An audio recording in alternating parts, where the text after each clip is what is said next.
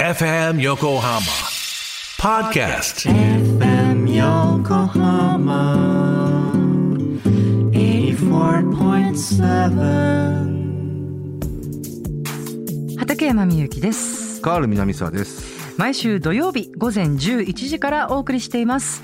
FM 横浜トラベリンライトこの番組内で毎週いろいろな切り口で洋楽をご紹介しているヒッツボックス本日2022年6月11日の放送では名放題シリーズ第9弾かつての素晴らしい放題がついたヒットソング特集をお届けいたしました。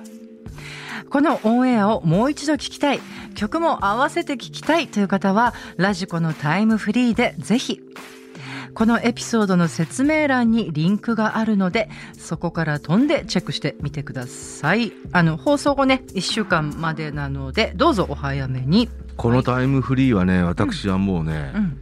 かなり駆使してますね。あおっしゃってましたね。はい。ねえそうですか。どんだけ聞いはてんだよって感じですけど。なんか分かんないことあったらカールさんに聞いてください。いや、僕も詳しいことは分かんないですよ。はい。でも駆使してるはい。でも、ダンプタイムフリーって本当画期的なシステムだなと思います。うん。そうだよね、はい。本当だよね、うん。えーということで本はい。日放送で、はい。えーお送りしたのは、ね。はいえーボニー・ポインターの「あなたに首ったけ」はい。えーヘブン・マスト・ハブ・センという、はい。えーキャロル・ダグラスの恋の診断書、えードクターズ・オーダー、はい。えーリッチー・ファミリーのディスコは恋の合言葉、えーザ・ベスト・ディスコ・イン・タウン。この3曲でした。はい。はい。いやいやいやいや、あのね、うん。最後の曲とか本当美しかった、あ、これを美しいとね。うん結構ね当時の印象はう、ん。あのーやっぱり、ちょっと色物かなっていう印象はありましたよ。うんうん。そのお話だけ聞いてるとそういう感じに作ってあるんだろうなって思ったけど、あまず最初がまずオリジナルなんだなとかああ、そうねえねそれはまあまあ、そうせざるをやっぱり得ないよね。まあそりゃあの、そうだけどスターズ・オン45もそうじゃないですか。まあねスターズ・オンま45ってね、うんうん。オリジナルがあって、バーンとビートルズメドレーになるっていうね。まあねうんまあね、。大体そうですね、メドレーソングのヒットソングっていうのは、さっき言ったシャラマーのアップタウンフェスティバルも、オリジナルがバーンとあって、モータウンサウンドがバーンと。はい。うん出てきたりするんですけど。いやこうヒット曲に対するこうなんかリスペクトを感じるというか、うん。で、今日、うん今日かけたのはね、あの、この74年からはい79年。だから言ってみれば本当に、あの、ディスコがメインストリームに入ってきた年から、うんうんピークの年、79年。までのヒットソングををかけたんですよ。はい。で、まあ、それはそれはもう星の数ほどのディスコソングが出てきて、はい。で、もちろんそ、それぞれに日本語タイトルついてるわけですよね。はい。うん。だから、まあ、それは、ああそれぞれについてるえ？あ、もちろん、もちろん、そのままのタイトルもありますよ。うんでも、大体はついてますね。ああそうなんだ、でうん。まあね、それはね、また、おいおいっていう形ですけど、ちょっとね、そのディスコね、79年にピークを打ったって話しましたけど、はいあのー実はね、うん80年の幕開けとともに、ほぼほぼね、本当に潮を引くようにディスコブームが終わったんですよ。何なんですかねそう。これはね、まあ諸説あるんですよ。ええまあ、要はね、ちょっとね、蘇生乱造感がね、うん非常に、僕のうん僕のい意見ですよ。はい蘇生乱造感があって、本当に79年って、うんうんちょっとあまりにもディスコ旋うん風がね、うんうんうん強すぎた。うん。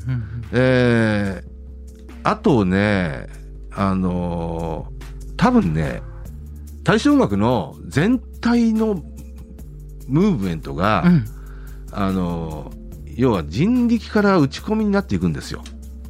ああそうですねはいはいそうなると、ええ従来の、はいはいあの、まあ、要はちょっと、まあ、あの、な単純なディスコソングっていうのはやっぱりね、飽きられるんですよね。で、げ当然、ダンスミュージックっていうのはう、ん絶対的に世の中からなくなることはないんですよ。うんうん。だから、いわゆる、いわゆる典型的なディスコサウンドっていうものが、さーっと終わって、えーポストディスコ期っていうのに入るんですけど、はい。80年の幕開けとともに。うん。あのーそれは例えばニューウェーブだとか、うんうんあのいわゆるイーストコースト系のファンクサウンドあの、ニューヨークサウンドという、まあ、シックを源流とするところなんですけど、うん。うーんい要は打ち込み感のある、うんうんうんうんあのソウルミュージックですよ。はい。うんはいえーそういったところに移行していって、だ要はポストディスコ期に入っていくっていう。だもう、うんまあ大正音楽としてはね、革新的な音があの出てきてうんうん、それが普遍化して終わって、さらにさあの革新的な音が出てくるっていう、まあその繰り返しの一環ではあるんですけど、まあね。はい。うんただね、これってね、すごく、なんていうのかな、大きな変革だったと思うんですよね。うんこうやって振り返ってみるとね。はいはい。ううんんうんだディスコブームっていうのはね、なんだかちょっといろんな、こう、功罪があったなっていうね。うん財はあったと思います 財は何ですか？財は別にそう蘇生乱造感があったと うんか、まあまあ。うん。であとは、あの、言ってみれば、やっぱりね、あの、ポップアイコンたちは、あの、流行りの音が入ったら、当然乗っかるわけじゃないですか。はい。で、その乗っかりが、あの、うまくいかなかった財もあるんですよ。例えばエル,、ねエルトン・ジョンだとか、ああ、そうかそうか。だってエルトン・ジョンがディスコサウンドやったわけですよ。好きそうですけどね。 Vic tim of Love なんてね。ももうでもこれ大失敗でしたからあ、。そうだったんだ。うん多分エルトンも反省してると思います。う ん面白い。うんうんあとは、まあ例えばね、あの、ファンにとっては多分ね、眉間にシワを寄せたわけですけど、ロッド・スチュワートだとか。ただこれは大成功しましたけどね。なんだっけ？ Da Ya Think I'm Sexy。あ、そうか。うん I'm Sexy。そうはい。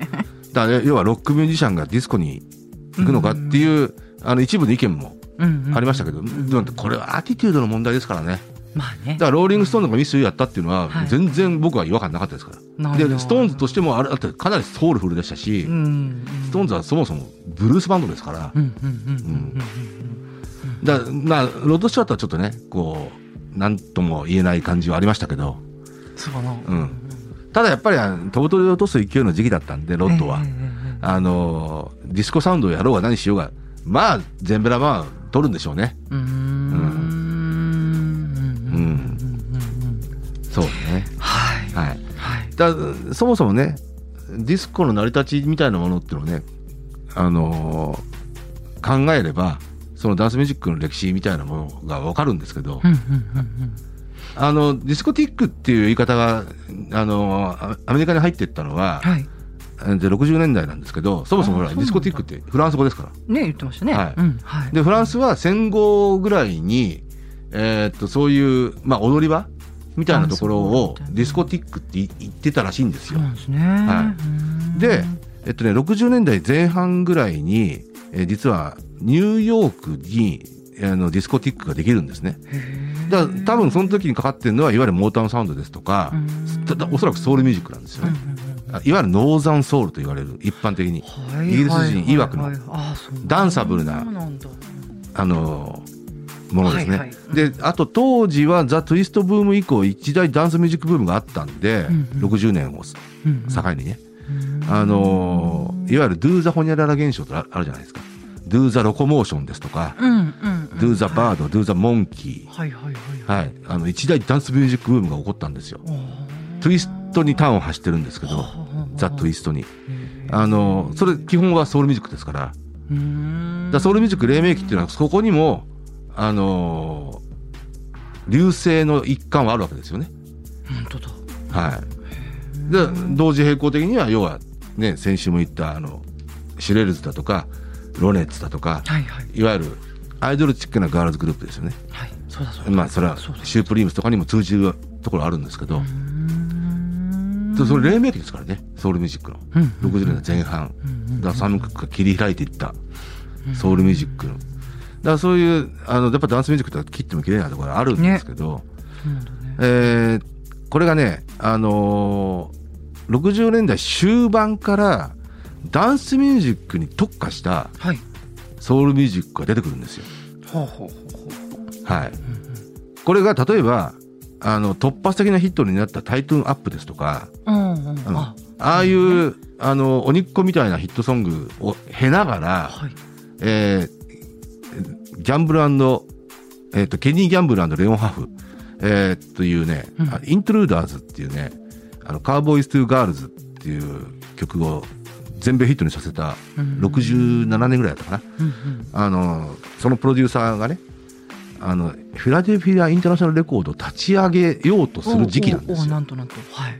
はい、で彼らは基本的にはあのダンサブルなダンスミュージックに特化したものをね作ろうっていう意図がね60年代終盤からもうあるんですね。そうだったんですね。それがイントルーダーズの一一連のヒットでありうーんトランプスでありなん要はフィリーサウンドがはいはいなんとなくこうんうん。う産声が上げてくるんだなっていうね。えー、面白い。これ今聞くとね非常にハウシーですから。ハウスミュージック。え風ーマジで？あだから要はダンスミュージックに特化したソウルミュージックを作ろうとしたんですよ。よでよ要はまあその時点でまだディスコティックっていうものがヒップな場所ではなかったんですけど、うんうんうんあのおそらくケニー・ギャンブルレオン・ハフ。この2人が立役者でもありますけど、うんこのプロデューサーチーム、えーが多分その辺を読んでたんじゃないかなと思いますよ。うん。で決定的だったのが要はフィラデルフィア・インターナショナルレコードをこの2人が立ち上げて、うん。えーハロルド・メルビアンのビルブルーノーツ、はい。えーおよびオージェズはい。っていう2大グループがバカ当たりするわけですよ。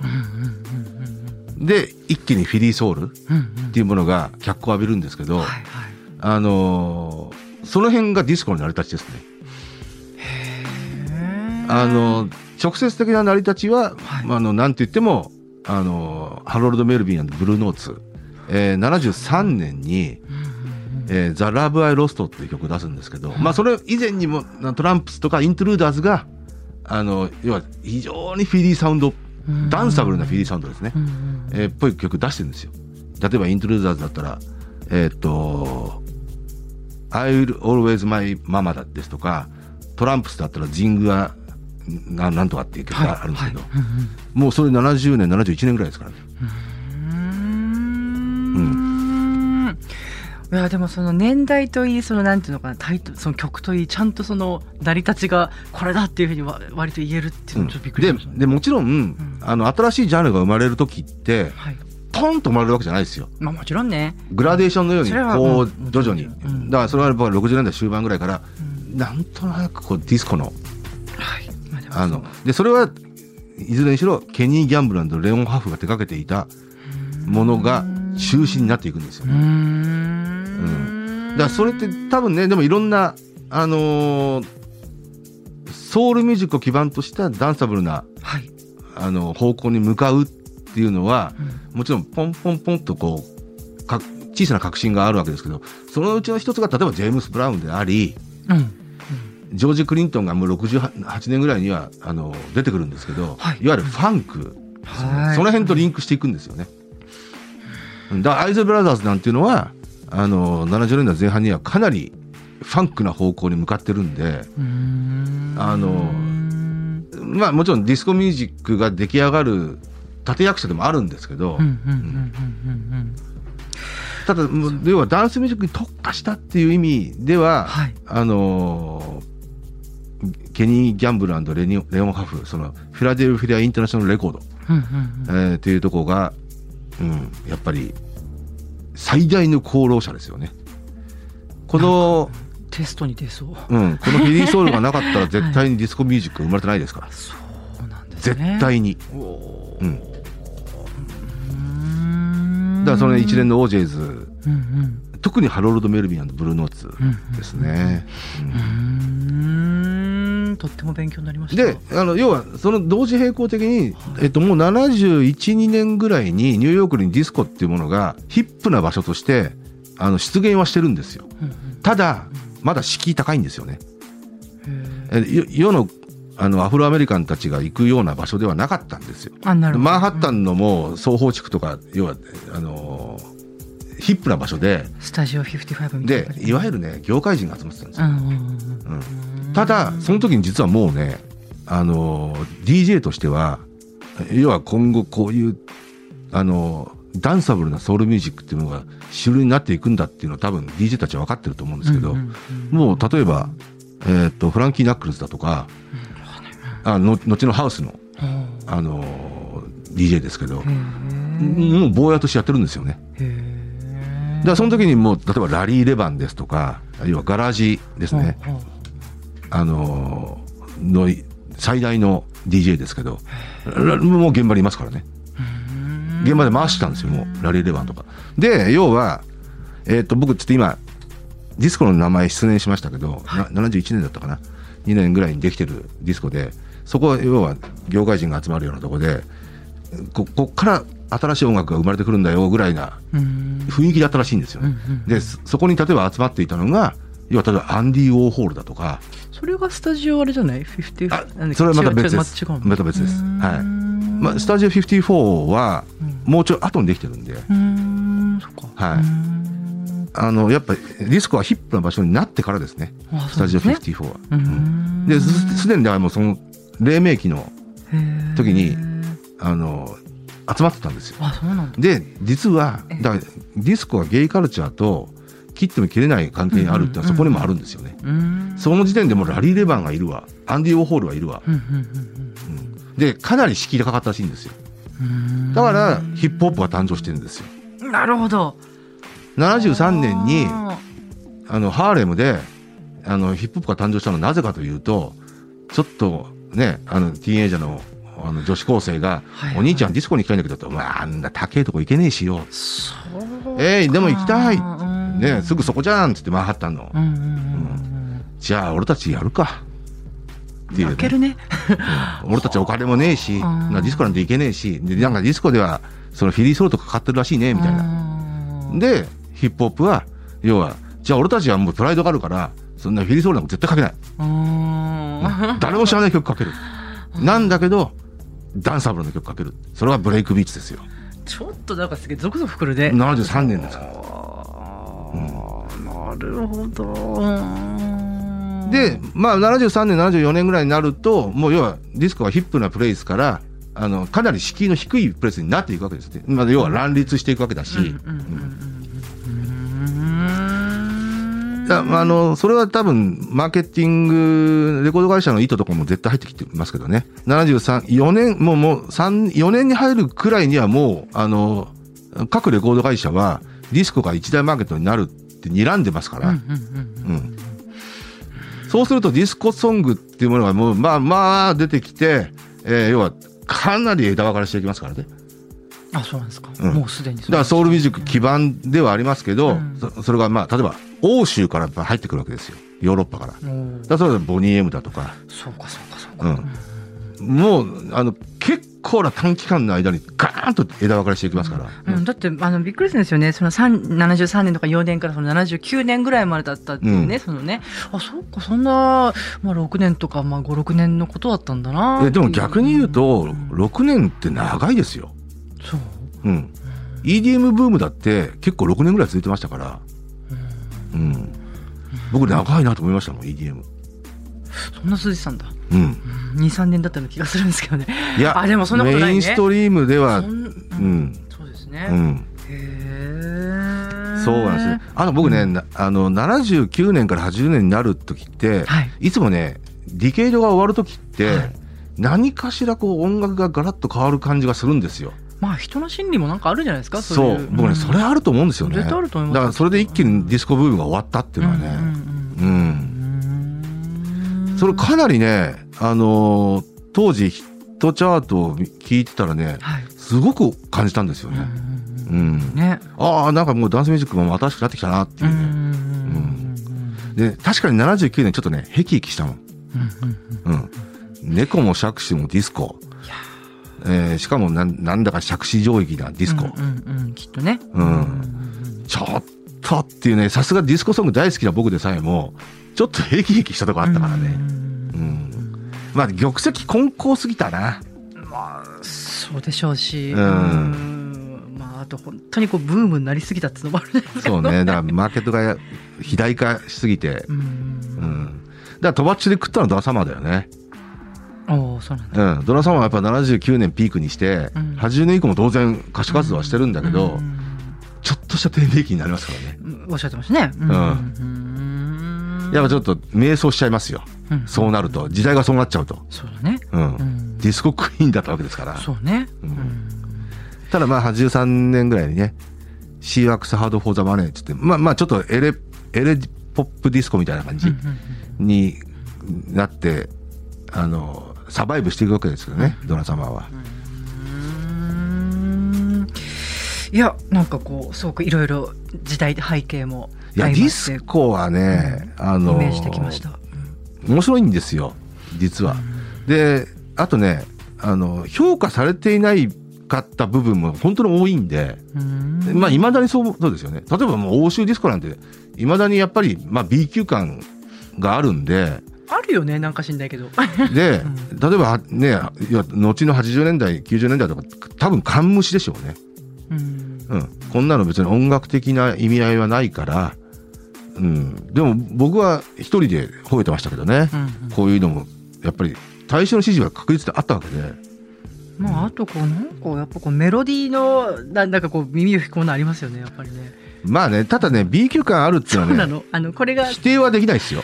これが好きってはちょっとなんか大声で言えないなかもちょっと。否定はできないけど、ポストディスコ期に対する、あの、影響力っていうのは、まあ、ニューウェーブとエレクトロなヒップホップあたりが一番の影響力あるんですけど、あの、少なからずあったと思思いますけどね。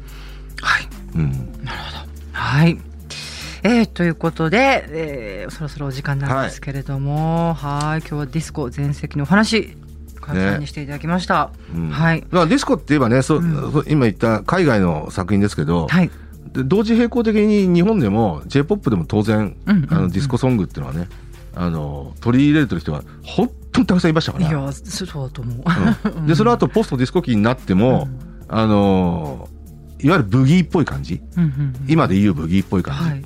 えに移行していくんですけど、うんそれがそれを取り入れてアラン智子さんとかね、うん。結構すごいブギーとかやってるんですよ、うん。うん、だから大ヒットソングとかあんまりないですけど、うんうんうん。い今振り返ると。